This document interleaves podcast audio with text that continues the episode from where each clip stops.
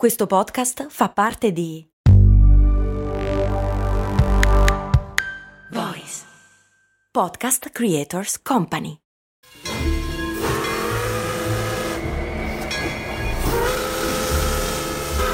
Un uomo con un lungo cappotto sta camminando su un binario affollato. La sua andatura è sostenuta ma rallentata da quello che porta in spalla. Due lunghe aste di legno ricurve all'estremità. Sono sci. Affannato, arriva al suo vagone e apre la porta lanciando dentro gli sci. Sale e trafilato si siede nel suo scompartimento contento di essere da solo. Contemporaneamente, una donna sta correndo per prendere lo stesso treno. Ha una pelliccia e un cappello appariscente. I suoi tacchi bassi risuonano sul selciato. Con un balzo sale sul treno proprio dove pochi istanti prima era salito lo sciatore. Due personaggi molto diversi l'uno dall'altra, ma proprio su quel treno le loro vite si intrecceranno in modo indissolubile. In una stazione, sguardi governati da coincidenze, un incontro che sa di destino.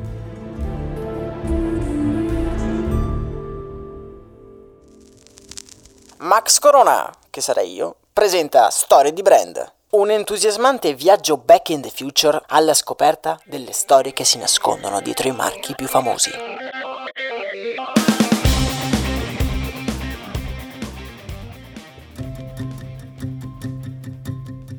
Bentornati amici ed amiche in un nuovo episodio di Storie di Brand. Oggi continua il nostro viaggio alla scoperta di tutti quei marchi che colorano la montagna. Il protagonista di oggi è un brand che ha fatto del legame con lo sport il suo mantra, ma che ha saputo anche reinventarsi e affrontare a viso aperto le sfide del cambiamento. Oggi rivivremo insieme la storia di Colmar, tra ripide discese, svolte adrenaliniche e un'unica grande visione. Pronti a partire? Andiamo!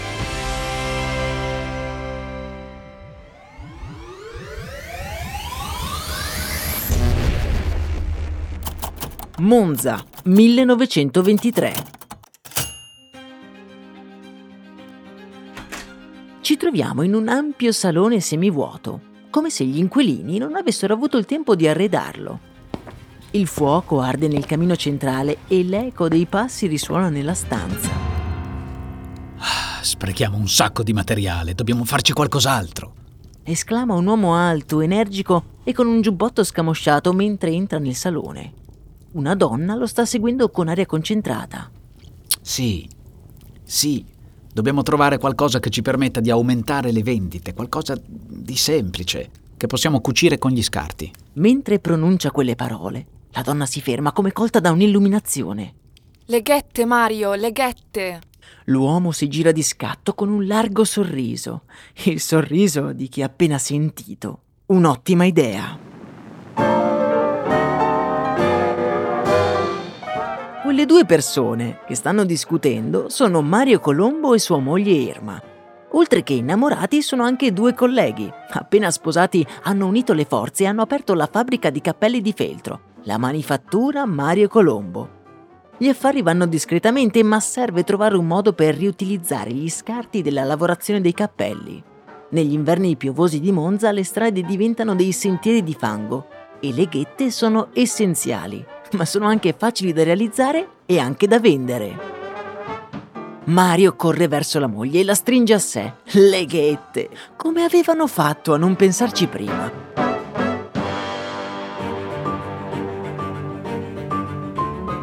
La Monza di quegli anni è la capitale dei cappelli di feltro e di lana. L'azienda di Irma e Mario è solida e viaggia sui binari della tranquillità. Gli ordini arrivano cospicui e la trovata delle ghette raddoppia il fatturato.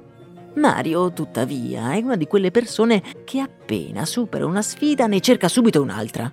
Sente che la sua azienda, la manifattura Mario Colombo, ha bisogno di un nome, un'identità precisa, qualcosa che le persone possono ricordare, qualcosa che spicchi su tutti gli altri concorrenti.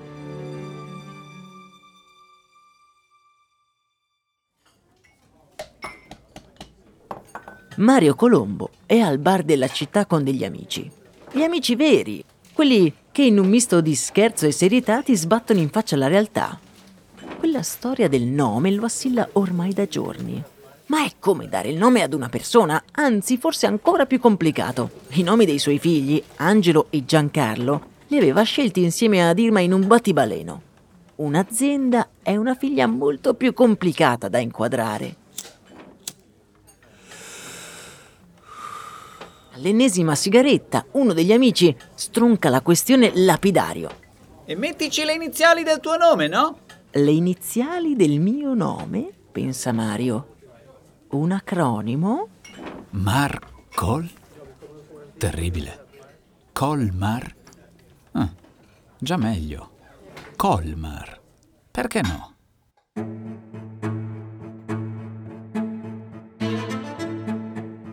L'azienda di Mario e Irma diventa quindi Colmar e comincia in questo modo a distinguersi e a crescere in fretta, tanto da accaparrarsi vari clienti fuori dall'Italia. Purtroppo quelli sono anni un pochino complicati per l'Italia.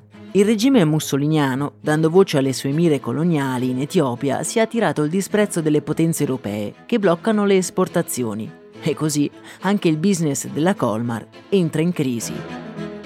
Ad aggravare la situazione della neonata azienda c'è anche il fatto che i cappelli non sono più un accessorio indispensabile e le richieste precipitano. Irma e Mario devono trovare in fretta un modo per salvare l'azienda.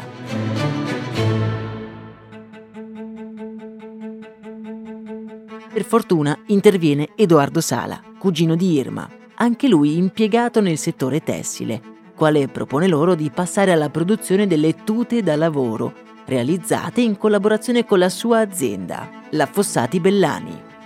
Mario e Irma accettano, pronti a questo nuovo salto nel vuoto, e grazie a questo cambio di prodotto la Colmar si risolleva, realizzando tute in cotone per meccanici e operai della grande industria.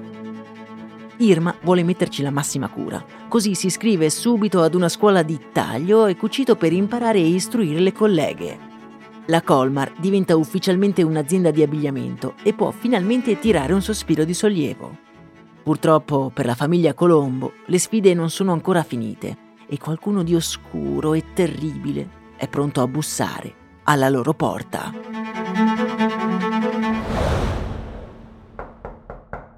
Avanti. La porta si apre timidamente in una stanza semibuia in un angolo su una poltrona è seduto Mario Colombo, avvolto nella penombra. Dietro la porta appare Edoardo Sala, il cugino di Irma. Mario non sta bene. La malattia di cui soffre da tempo lo ha costretto a letto e le sue condizioni sono critiche. Sono momenti dove i silenzi valgono più di mille parole. Entrambi i presenti nella stanza respirano una verità troppo grande da pronunciare. È il 1943, il mondo là fuori è impazzito. La Colmar traballa sotto i colpi della guerra. Mario respira a fatica. Ma deve trovare una soluzione, lo deve fare per Irma e i suoi figli.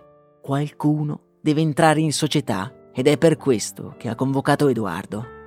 Deve chiedergli un ultimo favore. Tienila in vita, Edoardo. Ti prego. Edoardo gli stringe la mano e annuisce. Quel giorno il 50% di Colmar passa nelle sue mani. Mani sicure, mani amiche.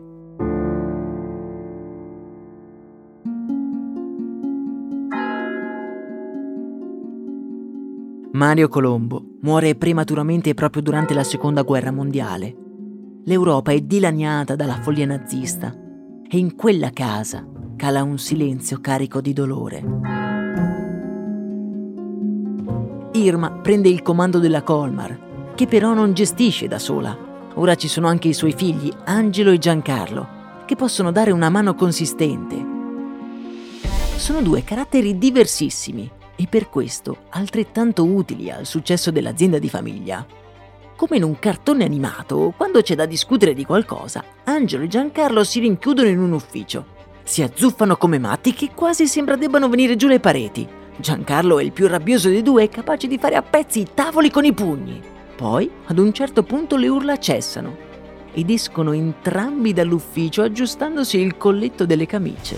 Da quel momento, di fronte a chiunque, loro sono d'accordo. Un fronte comune, una squadra, con un obiettivo. Angelo è un creativo e si occupa del prodotto, mentre Giancarlo si occupa del ramo commerciale. Grazie alla loro intraprendenza vincono un bando francese per la produzione delle giacche sahariane destinate alla legione straniera. Colmar torna finalmente in auge, tanto da permettere alla famiglia Colombo di ricomprarsi le quote vendute alla Fossati Bellani, un'azienda a cui dopo tutto erano restati molto legati. Grazie alla mediazione della Bellani, i Colombo entrano in contatto con la Federazione Italiana Sport Invernali, dove una disciplina in particolare darà una svolta decisiva alla nostra storia, lo sci.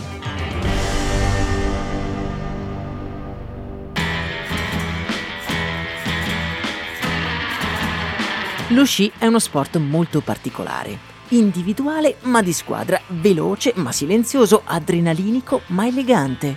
Per sciare serve un abbigliamento adeguato e funzionale.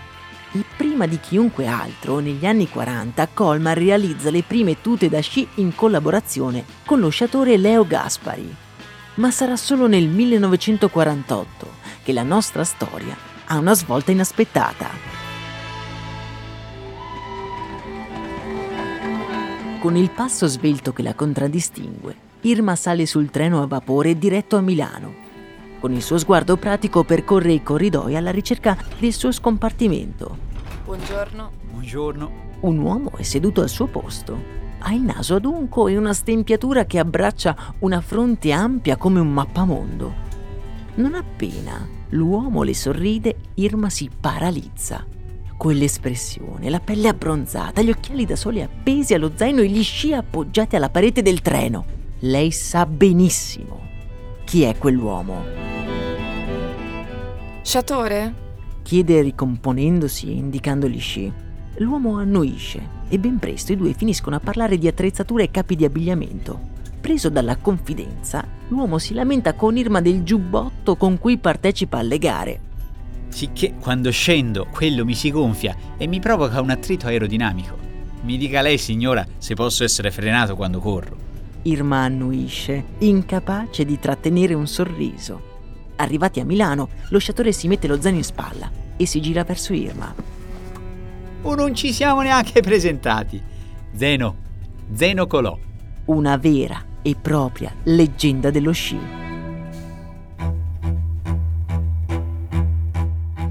Irma gli sorride, ma il suo cervello è già all'opera. Dopo essersi presentata a sua volta, si precipita nel suo laboratorio, accende le luci e rovescia sul tavolo una mezza dozzina di corsette da donna. Estrae il tessuto elastico e le inserisce all'interno di una giacca da sci rendendola più aderente e quindi aerodinamica. Irma è sorridente e soddisfatta quando incontra per la seconda volta Zeno Colò nel suo laboratorio. Lo sciatore è senza parole, è esattamente quello di cui aveva bisogno. Il nuovo materiale elastico ha anche un nome, Guaina Colò, in onore di quell'incontro fortuito che porterà Zeno a valle più velocemente di chiunque altro e la Colmar più in alto possibile, nell'Olimpo dei marchi del vestiario sportivo. Ecco Zeno in due delle sue tre favolose imprese. Olimpiadi invernali di Oslo 1952. Zeno Colò, il più grande discesista dello sci azzurro di tutti i tempi, vince la medaglia d'oro. Austriaco-francese, alto o basso, il segreto fondamentale del moderno discesismo è di pura marca italiana. Anche se dietro a Zeno Colò, medaglia d'oro al valore atletico, nello sci azzurro è rimasto il uomo.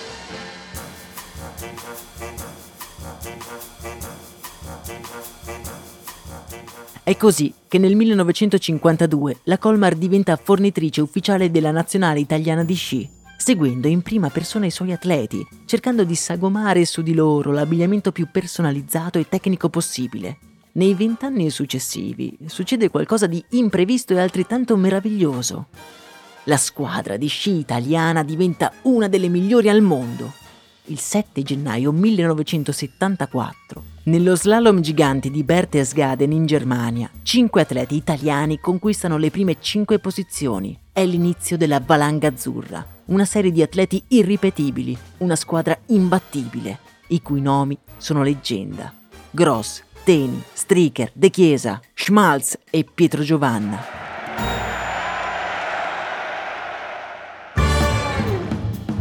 Le tute Colmar sono testate nelle gallerie del vento. Le fibre escono da una ricerca del Politecnico di Milano. Tutto l'abbigliamento per gli atleti viene fatto su misura e Colmar diventa l'unica azienda al mondo ad elaborare singoli pezzi unici pensati per le caratteristiche fisiche degli sciatori, trovando così, di nuovo, un campo di fortissima ricerca per l'innovazione del prodotto. L'azienda elabora un vero e proprio sistema, due volte l'anno. Si ritrova a prendere le misure degli atleti che sponsorizza per confrontarsi sui materiali e costruire, insieme, le tute della gara. È da uno di questi processi che nasce una giacca iconica, capace non solo di performare in pista, ma di settare una nuova idea di stile. In quegli anni le tute da sci sono tutte blu e nella disciplina dello slalom gigante non si usa ancora la tuta completa. Colmar propone una giacca bianca come la neve, ma distinguibile grazie alle strisce dei colori tipici dell'azienda, il blu e il rosso. Streaker, forse il più poliedrico e audace della valanga azzurra, quando la vede ne riconosce subito le pregevoli caratteristiche tecniche, ma ne apprezza anche l'estetica accattivante. Sembra nata apposta per lui, tanto che il soprannome che le affibbia le resterà addosso, la ceffa. Come quei ceffi della valanga azzurra, quelli bravi, quelli che sanno il fatto loro. Gli affari della Colmar proseguono a suon di discese e gare della nazionale. È ormai diventata sinonimo di tecnica e affidabilità. Tutto questo fino al fatitico 1992, anno in cui la famiglia Colombo è chiamata a fare i conti con le sfide del destino.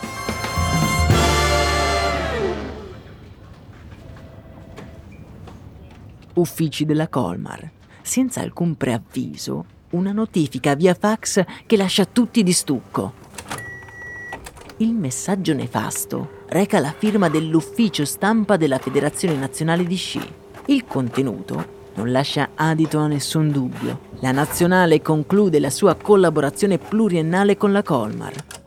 Ma come? E soprattutto perché? L'azienda ha sempre lavorato benissimo, dimostrando correttezza, fedeltà e professionalità. Il cambio di casacca della nazionale tradisce la corsa sfrenata dell'azienda come un crepaccio nascosto in una coltre di neve. I fratelli Colombo però hanno ormai raccolto gli insegnamenti dei genitori, trasformare le difficoltà in opportunità.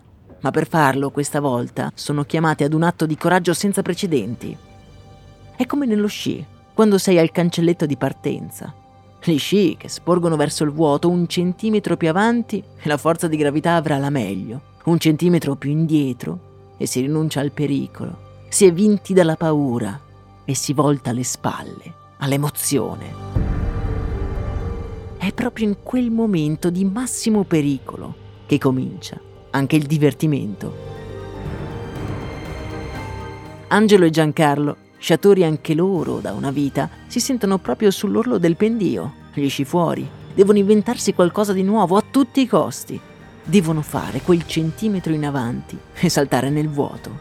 Si va in apnea. Il tempo viene trattenuto a forza dall'adrenalina che sale.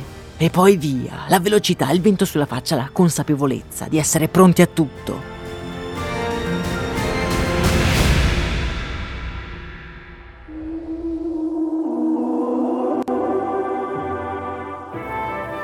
Egitto. Un uomo ha appena conquistato la cima della piramide di Giza. E, e sembra impossibile, ma comincia a nevicare. L'uomo allora indossa una giacca e si lancia con i suoi sci giù per la parete della piramide. Non è la realtà, amici miei, ma nelle televisioni di tutta Italia spunta questa pubblicità iconica. In caso di neve, Colmar. Colmar ha deciso di investire forte sul consumatore finale. Senza gli atleti ha bisogno che qualcuno acquisti le giacche. In caso di neve, Colmar. Uno slogan semplice e memorabile.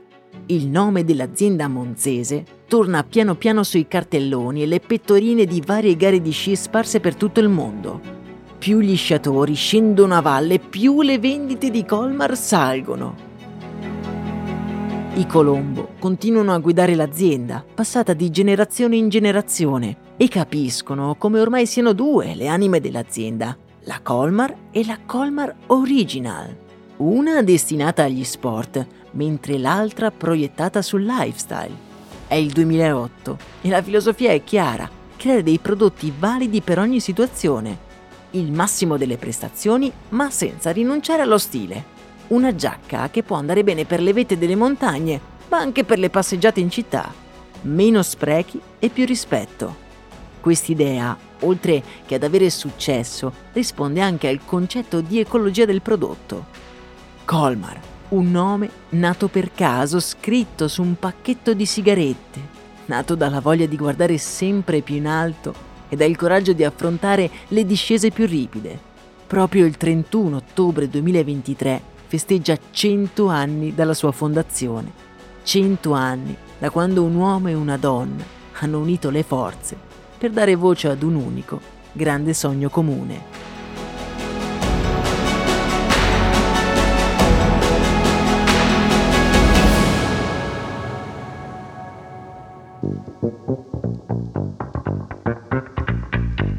Io vi ringrazio di avermi accompagnato in questo viaggio. Vi ricordo che Storie di Brand continua su Instagram e nel podcast di approfondimento Brandy che va in onda tutti i giorni alle 7 di mattina. Se vi piacciono questi episodi, lascia una recensione e iscriviti al canale podcast. Io sono Max Corona e questo, come sapete bene, è Storia di Brand.